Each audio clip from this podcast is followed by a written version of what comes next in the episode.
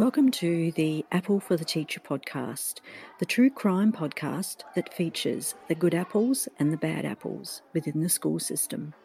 My name is Anna Thomas, a teacher and your host. So join me as I present school stories that are tragic, shocking, unbelievable, and outright bizarre. Hello, everyone. Great to have your company today. This is episode nine of the Apple for the Teacher podcast. My name is Anna Thomas. Well, since the last episode, I now have listeners from Sweden. So, hello and welcome to you. When I think of Sweden, I think about that crazy story about the Eriksson twins, the ones who deliberately ran out onto a busy highway and they were run over, but they managed to somehow survive. It's one of my all time favourite stories the type of story that is so unique and will never be repeated. If you have listened to other episodes, thank you so much. If it's your first time, welcome. I'm going to tell two stories related to the school system. One is a bad apple, and the other is a good apple. The podcast presents events which have occurred in schools. I'm a teacher myself, and since I started researching for the podcast, it has shocked me the stories that I have come across. So far, we've seen a teacher being murdered by a student, a school bus hijack, a school kidnap, bullying, a school shooting, lawsuits against schools and teachers, and teacher misconduct. However, it's not all doom and gloom. The good apple stories will be positive and show the wonderful things happening within schools. The bad apple story will come first, just like the saying, do you want the good news or the bad news first? Most people want the bad news first, so the good apple story will be the second story so that we can end on a positive note. So let's preview the stories today. Story one is The Bad Apple and is called Too Little, Too Late. Ron was a teacher who had an accusation made against him. What was it? Story two is The Good Apple and is called Not Guilty. An early education teacher was doing his dream job, so why did he quit? So let's get into the first story. Firstly, I need to provide a warning about this episode. It revolves around suicide, and therefore, listener discretion is advised. This story is about a teacher named Ron Mayfield. Ron had always wanted to be a teacher, but after graduating from college, there were few teaching jobs to be had. Instead, he went into railroad work, following his father and grandfather. After 20 years working on the railroads, he took advantage of an early retirement offer and returned to college, determined to make his second career as a teacher. After taking various teaching positions, he finally settled in Virginia, USA, taking a job teaching English to foreign students in the Roanoke Public Schools. The year was 2004. Ron came home from work, but his wife sensed that something was not quite right about her husband. He said, I don't know how to tell you this, but they have put me on administrative leave. This kid accused me of hitting him. He told her that the accusation that caused his suspension was the vengeance of an angry teenager. He went on to explain what had happened. He said he had touched a disruptive 13 year old boy on the chest a week earlier, telling the boy that he needed to behave and pay attention. When the boy acted up again that morning, he ordered him from the classroom. The boy responded by complaining to the principal that Ron had assaulted him the week earlier. The boy, who was the son of immigrants from India, had polio as a toddler and used a wheelchair. Ron had been warned about the boy in the wheelchair at the start of the school year. A teacher who had the boy in her class the year before told him how he had disrupted her class many times. Ten days after the accusation, Ron said to his wife, I'm not supposed to be here today. I thought about committing suicide today. And then he handed her a three page suicide letter. The letter said, Hi, honey. I'm writing this to come clean with everybody. I cannot have my face on television and in the newspaper over this incident. an incident where I was attempting to teach Abdul a lesson and wake him up. I am so tired and so nervous, almost paranoid that the police are going to be knocking on our door at any moment to arrest me. His wife cried, saying that they needed to tell his parents. He hadn't told his parents anything about what had happened, and when he finally did, they were shocked. They asked why he felt the allegation was such a big deal. He replied by saying the news of what happened would bring shame to his family and he didn't want to cause them pain. His father replied, Ronnie, if you really think that this is going to hurt us, if you commit suicide, that is going to hurt us a lot worse. They talked some more, and a while later, Ron told them that he had changed his mind and that he was not going to kill himself. His parents made him promise that he wouldn't do anything. He added that if people found out he wanted to kill himself, then it would make him look guilty. They all agreed never to speak about it again. While the school and police investigated the case for more than two weeks, Ron became convinced that when the facts of the case were made public, he would look guilty. Initially, he had not admitted to touching the boy, and now he became worried that he would be portrayed as a monster. On October the 15th, 14 days after the allegation, Ron told his wife he had to visit a friend. I won't be long, he said, kissing his wife. I love you. He drove to a bridge over the Roanoke River. It had held a special place in his life growing up, and he had used a photo of the river as his computer screensaver. It was where he had fished as a boy. He made a phone call to his wife at 8 a.m., but did not tell her where he had gone. He then jumped from the bridge to his death. His wife had tried to call him again, but his cell phone lay abandoned and rang and rang again without answer. His body was mm. found later that day. It was discovered that he had called 911 but didn't say a word. He left a note tucked in a Bible on the front seat of his car, which was parked in the rest area by the bridge. The note read, I am so sorry for what I have done, but there is no way I could carry on. Absolutely no way. The day before Ron took his life, school officials were notified by the investigators that the case would be closed because there was no evidence to prove the allegations against Ron. Tragically, Ron had not been informed that he had been cleared of any wrongdoing.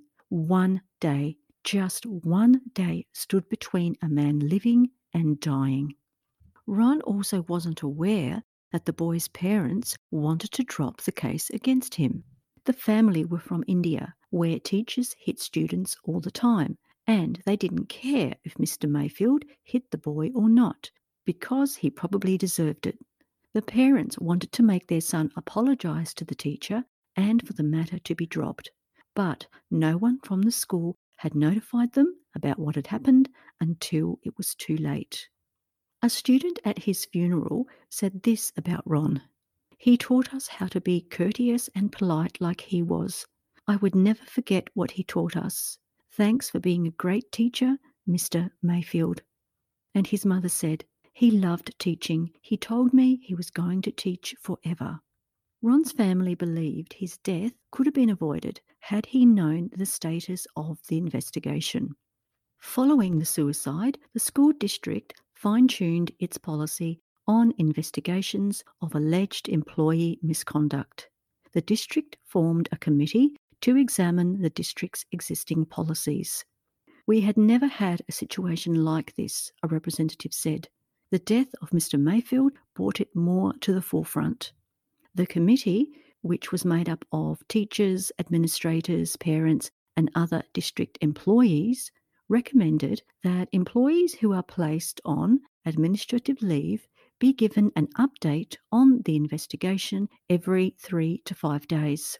The school board approved the policy. Parents of the involved student would also be kept aware of any developments or decisions by the police department or the city's Child Protective Services Agency. The school board also adopted a policy stating that students shall not willfully or maliciously make false accusations or reports against school personnel or other students. School administrators would determine the consequences. When a teacher is falsely accused, districts need to have strong policies that there will be severe repercussions for the student. We don't want to be aggressive or hurt the student, but trifling with someone's reputation is something that should not be taken lightly.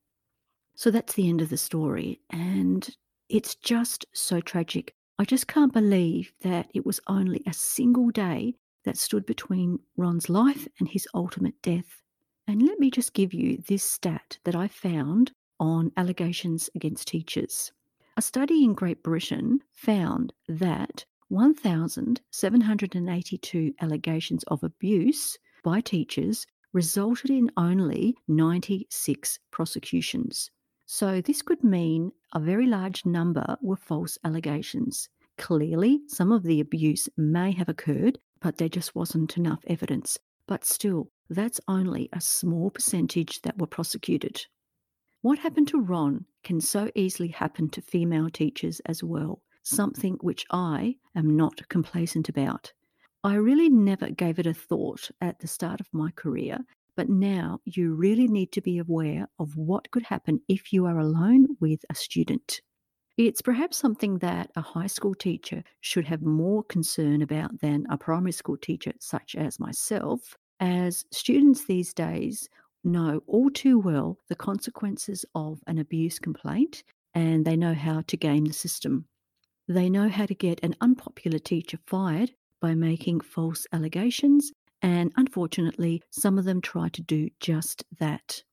I remember years ago, I would give a student detention during playtime, and it would just be me and them in the classroom. But I just won't do that anymore unless there are more than two students present. So, this was a very hard story to tell, but if it has affected you, please seek help. Now, let's have a break before story two. This next story is a teacher's personal account of his school experience. I'd like to be able to tell you his name, but he has chosen to have his identity withheld. He tells his story in his own words. This account was taken from the web link at www.stuff.co.nz. My day started like any other. I got up early and had breakfast. My girlfriend, who is now my wife, drove me to work. It was a beautiful sunny day at the daycare centre where I worked, and the children were running around outside, burning off energy after weeks of terrible weather. Sunny days in winter are an early childhood educator's holy grail. I'd been working at the centre for six months while I waited for the next intake to study early childhood. A centre is permitted to have a ratio of untrained and trained staff, and I'd been hired on the condition that I would become qualified and remain at the centre after I'd finished my studies. Everything was extremely normal. I set up morning tea and supervised the children as they played. The morning went quickly, and before I knew it, it was lunchtime. My girlfriend asked me to meet up for lunch, which we did. She had been a little unwell the past week. We ate in the car, and she gave me a few items wrapped up like a present baby booties and other baby items. She was pregnant. I looked at the pink line, and even though we had only known each other for a few months, it felt right. After a bit of talking and hugging, I kissed her goodbye and went back to work with a pretty big grin on my face. The afternoon was a mixture of nappy changes and wiping snotty noses. My employer had suggested I do all the same tasks as the female staff so everyone knew we did the same work and we were of equal value. So I did. I wanted to show that, like women, men weren't to be stereotyped. I was conscious of how important positive male role models are in the lives of children and wanted to make a real difference. I was sitting on the floor with a few children singing when my boss asked me to come into her office. I thought she may have wanted to talk to me about my studies, as I'd recently been accepted to study early childhood. As I entered the room, her expression was one of dread. She told me to sit down. The parents of a child had made a complaint against me. At the time, I wasn't allowed to know any of the details of the allegations, only that they were of a sexual nature. My heart sank. I had never felt anything like this. I could hardly talk. I couldn't breathe. It came as a horrendous shock to me. As a male teacher, I had known it was a possibility, and I had heard how cases against men had led to witch hunts and false accusations even false imprisonment. But this was the 2000s, and we were living in a new era of gender equality. I had dismissed the risk as low and pushed it to the back of my mind. But the worst was yet to come. I had recently moved into my partner's house, but because she looked after children at her house as a job, I had to move out, pending the police investigation. Thankfully, my parents had room at this point, I had no idea what the allegations were, and thoughts were spinning around in my head about how this could have happened. My boss had done everything possible to make it a safe place for men to work there. How could it have gone so wrong? Every day I would call my girlfriend. Finding out you're having a baby just three months into a relationship is hard, but we were being tested far beyond that. We talked about my visit to the lawyer. He told me, matter of factly, that cases like this can get out of hand very easily and that I should prepare myself to go to court. My partner and I talked about the what ifs. What if it went to court? What would we do? What about our baby? We talked about coping under this amount of stress. My girlfriend mentioned abortion. I understood why, but I still hit rock bottom. Finally, it was time to be questioned by police, and I was told the exact nature of the allegations. The parents of a young boy believed their son, who had begun to touch himself when his nappy was being changed, had been taught the behaviour by someone else. They questioned the child with leading questions to get him to single out two teachers, myself and a female teacher but only I was suspended and questioned by police. Knowing what I was up against, I was less worried, but I wasn't going to count my chickens. After about an hour of questioning, police came to the conclusion that there was no evidence to support the claims made by the child's parents. After this ordeal was over, I tried to go back to work, but after a month I couldn't do it. Every time I looked at a parent, I would break out in a cold sweat that would lead to a panic attack as I hid in the toilets, sobbing to myself. I decided to call it quits. My heart was broken and it was never going to heal in that environment. The hardest part was saying goodbye to all my friends, both staff and children, but I just couldn't do it anymore. Today, things are slowly getting better. I have post traumatic stress disorder and still have the occasional panic attack, especially when other people's children say hello or try to talk to me. I even get them when dropping off and picking up my own kids from daycare or when taking them to singing and playgroups. My innocence has been stripped away, and I doubt it will ever truly come back. That day, everyone did exactly what they should have been doing. A child was being a child and doing child things. Parents were concerned and did something about it, and I was doing my job a job I can no longer do. This remains an extremely sensitive topic to talk about, and at the time I was advised by the police and my lawyer that simply talking about it would be enough to create more hysteria and damage. The whole ordeal had to be shrouded in silence, as it is often deemed too unsafe for men to openly talk about such experiences. This happens more often than anyone would care to know false allegations are often swallowed up in the sea of claims that fail to get an arrest.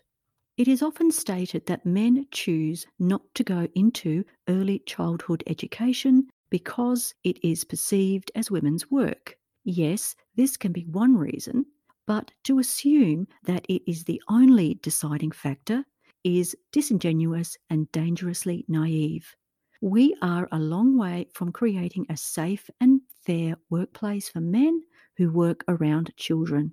Society is constantly branding all men by the actions of the few who do wrong. That kind of attitude comes at a cost and is hurting your grandfathers, your fathers, your brothers, and most of all, your sons. And that's the end of his story. Over the many years that I've been teaching, I have seen myself the gradual decline in male teachers. In recent years, we have had a number of male teachers retiring, leaving my school with only two male teachers out of about 30. So it seems that young men are not choosing teaching and retiring male teachers are just not being replenished. My old school photos showed a large number of male teachers in years gone past. So, if you're a teacher, I would love to know if you have also seen this trend yourself. So, that brings us to the end of the episode. I'd now like to give you a preview of episode 10. There will be three stories. Story one is called Bloodbath. Something was buried in a sand bath. What was it? Story two is called Dead and Buried. What did the excavator dig up on the school track? Story three is called Six Feet Under. Vasu stole a packet of biscuits. Was his punishment justified? I would love for you to join me on our Facebook group and also Instagram, where you will be able to find more information, photos, and videos of the stories. So, to end this episode, I will leave you with this quote Teaching kids to count is fine, but teaching them what counts is best. Bye for now, and remember to be a good apple.